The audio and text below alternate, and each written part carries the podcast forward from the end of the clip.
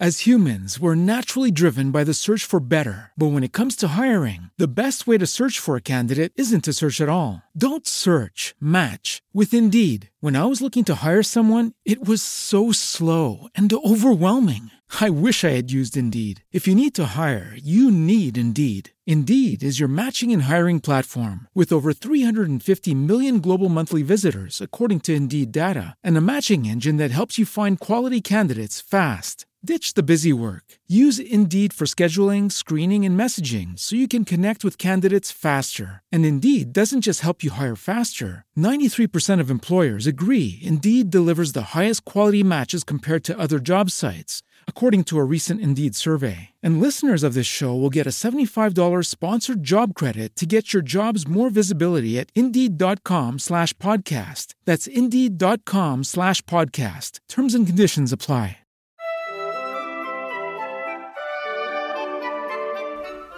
L'universo di Tolkien di Paolo Nardi. Curiosità e approfondimenti sul mondo narrativo del creatore del Signore degli Anelli.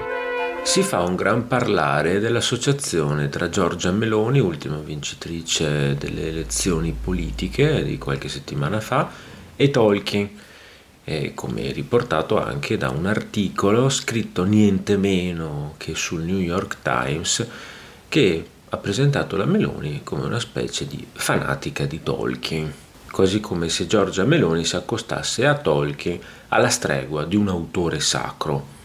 Poi bisogna vedere cosa significa autore sacro. Per esempio, anche per me Tolkien è un autore sacro. E questa fascinazione non sarebbe effetto del caso, ma sarebbe il risultato di quello che Tolkien è diventato presso la destra negli ultimi 50 anni, ovvero sia un feticcio. Questa passione di Giorgia Meloni per Tolkien la troviamo anche all'interno del suo famoso libro Io sono Giorgia, nel quale si dice nero su bianco che il suo modello è il giardiniere Sam, che rappresenta il personaggio più impensabile e inadeguato di tutti, dal momento che non combatte per la gloria. Anzi, come scrive la Meloni, riprendendo proprio Tolkien, sono le piccole mani a cambiare il mondo. Insomma, anche la Meloni si sente un po' Sam di fronte ai grandi problemi del mondo dentro i quali si è trovata catapultata. Inoltre, sempre nel suo libro Io sono Giorgia, rivendica il diritto di poter esprimere le proprie idee senza per questo venire tacciata di impresentabilità. E per questo la Meloni cita niente meno che Faramir e il suo discorso. La guerra è indispensabile per difendere la nostra vita da un distruttore che divorerebbe ogni cosa ma io non amo la lucente spada per la sua lama tagliente, né la freccia per la sua rapidità, né il guerriero per la gloria acquisita. Amo solo ciò che difendo, la città degli uomini di Numenor, e desidero che la si ami per tutto ciò che custodisce di ricordi, antichità, bellezza ed eredità di saggezza. E inoltre in questo libro rivendica una delle frasi che è diventata un mantra della destra italiana ormai da decenni, e cioè le radici profonde non gelano, quella frase che noi abbiamo trovato su tutti i manifesti di destra che si rispettano e che prendono il pezzo del poema di Aragorn che riguarda la storia personale di Aragorn e che si può capire solo all'interno della vicenda narrata nel Signore degli Anelli e la utilizza in chiave politica, ovviamente applicando uno slittamento semantico perché le radici alla base di questo poema di Aragorn diventano per la destra le radici della sacra tradizione della destra italiana e quindi un universo valoriale che non passa mai di moda, ma che rimane sempre lì, pronto a essere tirato fuori dal politico di turno. Io stesso nella mia attività editoriale mi sono trovato a curare un libro intitolato Fenomeno Meloni, scritto da un giornalista e blogger del giornale Francesco Boezzi, che ha parlato della Meloni della generazione Atreyu. Atreyu è il nome del convegno politico che eh, è stato organizzato ormai da lungo tempo da Giorgia Meloni e che è partito all'interno della sua direzione di Azione Giovani prima con Alleanza Nazionale, poi con Fratelli d'Italia. E Atreyu già dal nome fa capire che c'è una particolare sintonia tra la Meloni e il mondo fantastico, dal momento che il nome Atreyu deriva direttamente eh, da uno dei personaggi fondamentali della storia infinita di Michel Ende. Atreyu è il laboratorio di idee politiche che vuole combattere contro il nulla, proprio come Atreyu si opponeva al nulla all'interno del romanzo La storia infinita. Ma in questo libro, Fenomeno Meloni, che mi sono trovato a curare, c'è un altro collegamento diretto a Tolkien.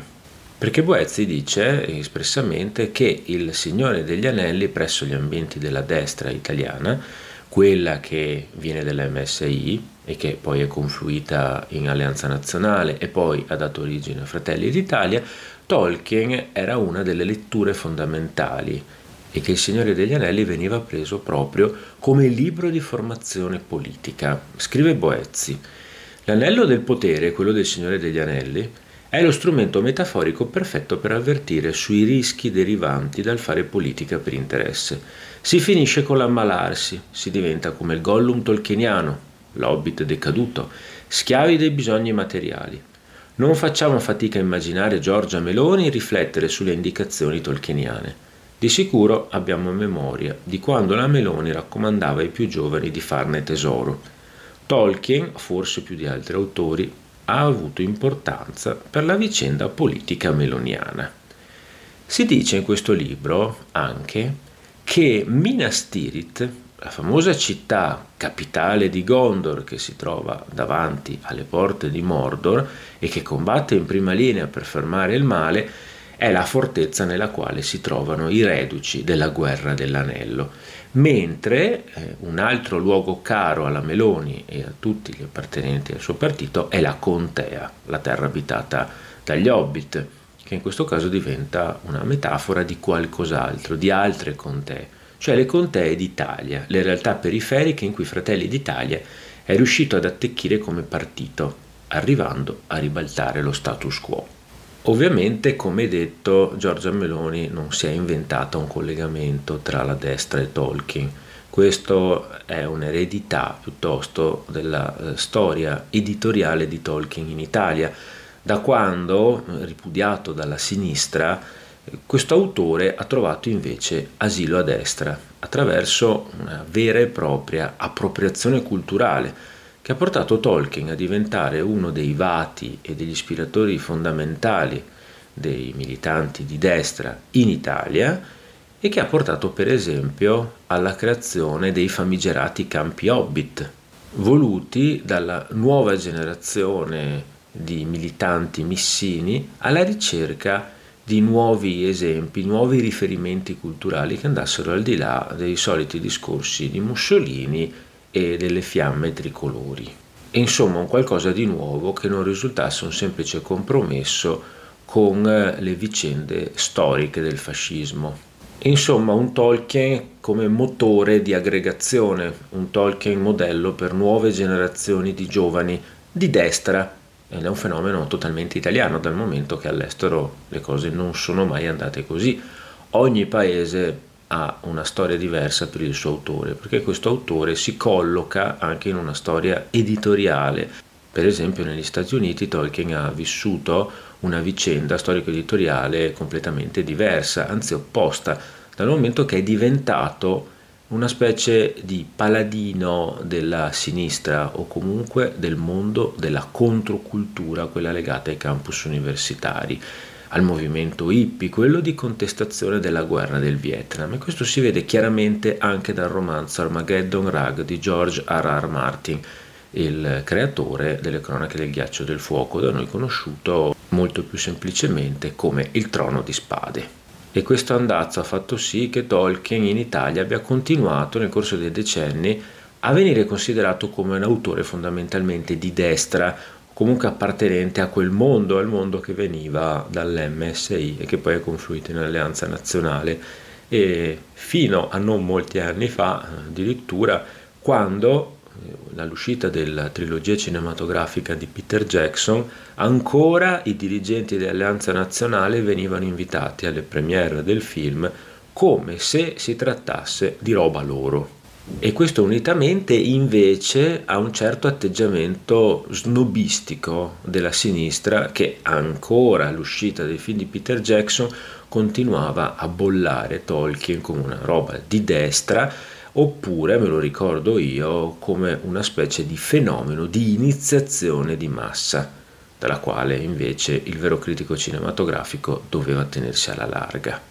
Inoltre ci sono stati tutta una serie di esegeti dell'opera tolkieniana in Italia che hanno voluto dare un'interpretazione assolutamente personale di destra a questo autore e alla sua opera con una lettura tradizionale basata sul mito, sul simbolismo, sulla spiritualità iniziatica, sullo spirito cavalleresco e sulla nostalgia per un mondo generalmente basato sulla tradizione e il passato, una tradizione fuori dalla storia, fuori dal tempo, che si potesse opporre a una modernità sciatta che ovviamente ai militanti di destra non piaceva.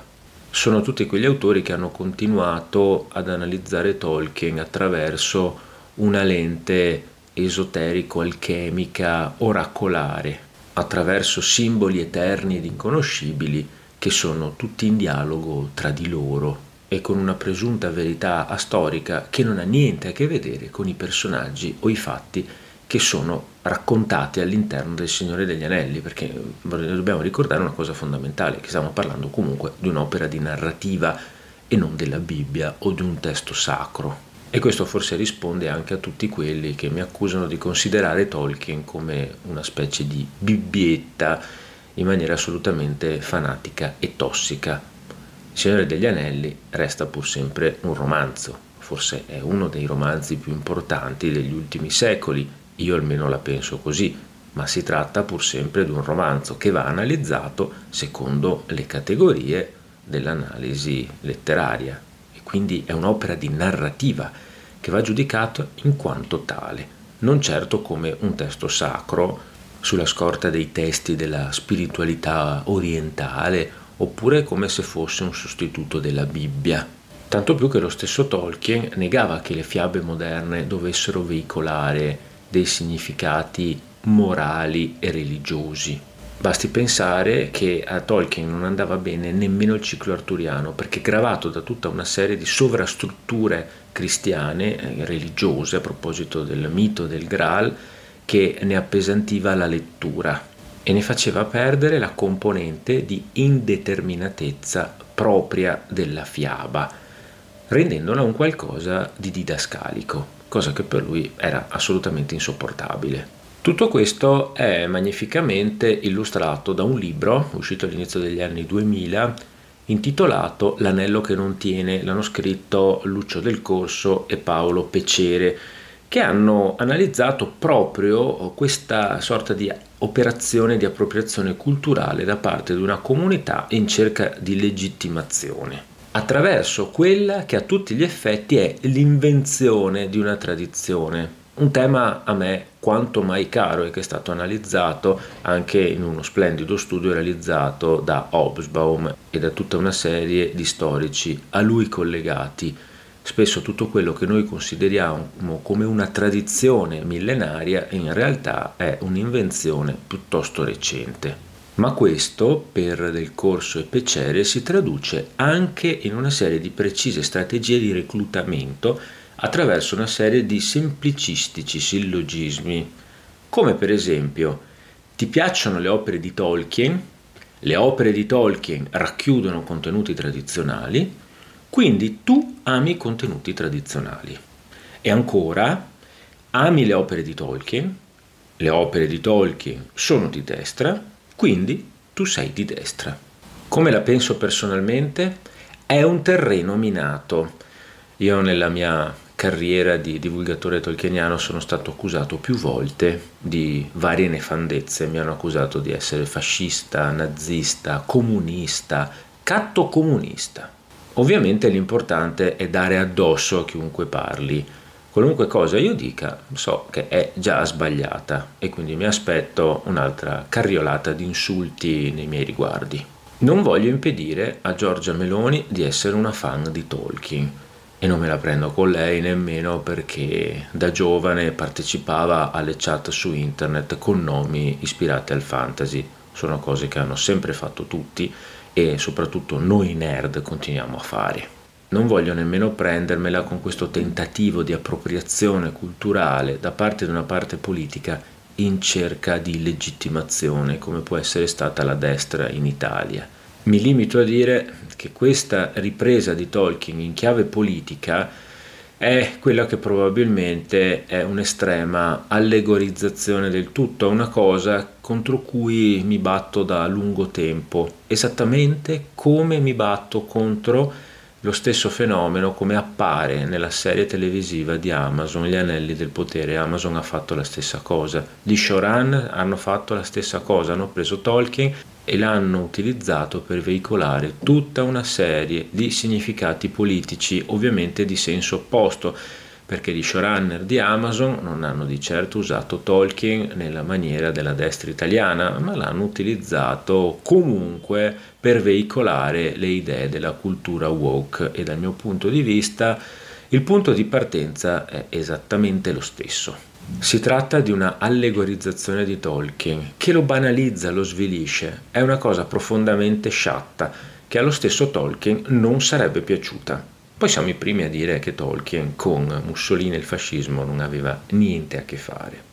Poi qualcuno mi ricorderà che durante la guerra civile spagnola Tolkien eh, prese le posizioni dei franchisti nei confronti dei comunisti, ma forse in quel caso contava anche il fatto che Tolkien era cattolico e che era scandalizzato dal modo in cui i comunisti si comportavano nei confronti della Chiesa. E voglio chiarire che queste mie parole non sono dettate dall'odio politico o dall'antipatia nei confronti di Giorgia Meloni. Guardate, vi basti pensare che nella mia libertà di voto io avrei anche potuto votare per la coalizione di Giorgia Meloni. Il problema è che io dal punto di vista tolkieniano, come studioso, non condivido la lettura simbolista, alchemico, oracolare che hanno fatto tutti gli esegeti di destra di Tolkien nel corso degli anni. Un'impostazione che ha portato la critica tolkieniana di destra italiana a essere estremamente sterile nel corso degli anni, tanto che io non ho ricordi di contributi significativi, anzi a prescindere dalle mie idee politiche che non intendo rivelare, dal punto di vista dell'interpretazione tolkieniana e dell'esegesi, io invece sono vicino a tutto quel mondo di sinistra che si è affermato nel corso degli ultimi anni e che ha compiuto su Tolkien una grandissima operazione di rilettura in una chiave enormemente più attuale e inserita all'interno del contesto internazionale, perché per la prima volta anche in Italia si sono affermati dei grandissimi studiosi che hanno portato anche a dei contributi fondamentali che mai e poi mai erano stati pubblicati in italiano e mi riferisco ai fondamentali Difendere la terra di mezzo il fabbro di Oxford di Wuming 4 a Santi Pagani nella terra di mezzo di Claudio Antonio Testi ma anche i bellissimi La falce spezzata, Tolkien e i classici, tutti inseriti all'interno del dibattito internazionale, aperti alle istanze che provengono dai maggiori studiosi tolkieniani a livello mondiale, come Tom Shippey, Verlin Flieger, Brian Rosbury, tutti autori che in Italia non si conoscevano, che sono sempre stati ignorati e che hanno fatto sì che la saggistica tolkieniana italiana procedesse in una sorta di provincialismo del tutto estraneo al dibattito internazionale che ha portato questi esegeti di destra a cantarsela, a suonarsela sempre da soli, citandosi tra di loro e rimanendo del tutto avulsi da quello che li circondava. E non nego che all'interno di questa contrapposizione ideologica all'interno del mondo della critica tolkieniana sia finito anche il discorso sulla nuova traduzione di Ottavio Fatica del Signore degli Anelli, che è una traduzione ovviamente voluta da questi nuovi esegeti, chiamiamoli di sinistra o comunque più inseriti all'interno del dibattito internazionale, una cosa che non è stata digerita assolutamente dai vecchi sostenitori dell'interpretazione di destra, che sono invece legati alla vecchia traduzione di Vittoria Alleata e di Quirino Principe. A questo scontro, se vogliamo, ideologico, se poi sovrapposto anche uno scontro di tipo associativo e non ci siamo più salvati. Io stesso ricevo ancora adesso commenti molto pesanti anche nei miei confronti a riguardo della nuova traduzione di Ottavio Fatica. Addirittura c'è chi sostiene che io mi sia arricchito e che continui a fare commercio di questa traduzione, quando semplicemente io la reputo migliore perché trovo sia indicativa del modo di scrivere che aveva Tolkien. La verità è che Tolkien è di tutti, può essere amato da tutti e può ispirare tutti, destra, sinistra, atei, credenti, protestanti, cattolici.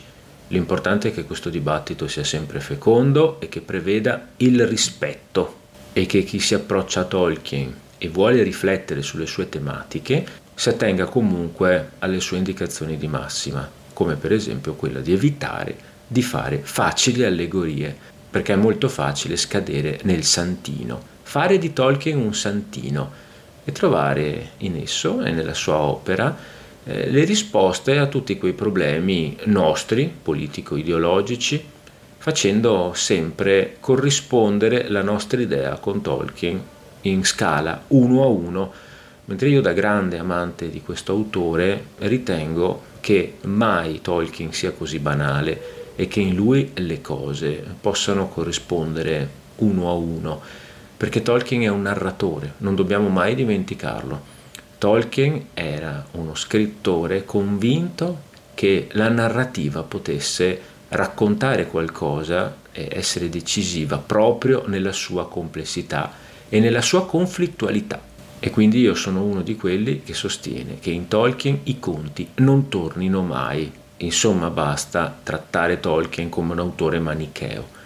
Tolkien, da narratore, sapeva benissimo che la realtà e la natura umana non era fatta di bianco e nero, ma soprattutto di grigi e di varie sfumature dentro cui poteva andare a indagare proprio la narrativa. What if you could have a career where the opportunities are as vast as our nation, where it's not about mission statements, but a shared mission? At U.S. Customs and Border Protection, we go beyond to protect more than borders from ship to shore, air to ground, cities to local communities. CBP agents and officers are keeping people safe. Join U.S. Customs and Border Protection and go beyond for something far greater than yourself. Learn more at cbp.gov/careers.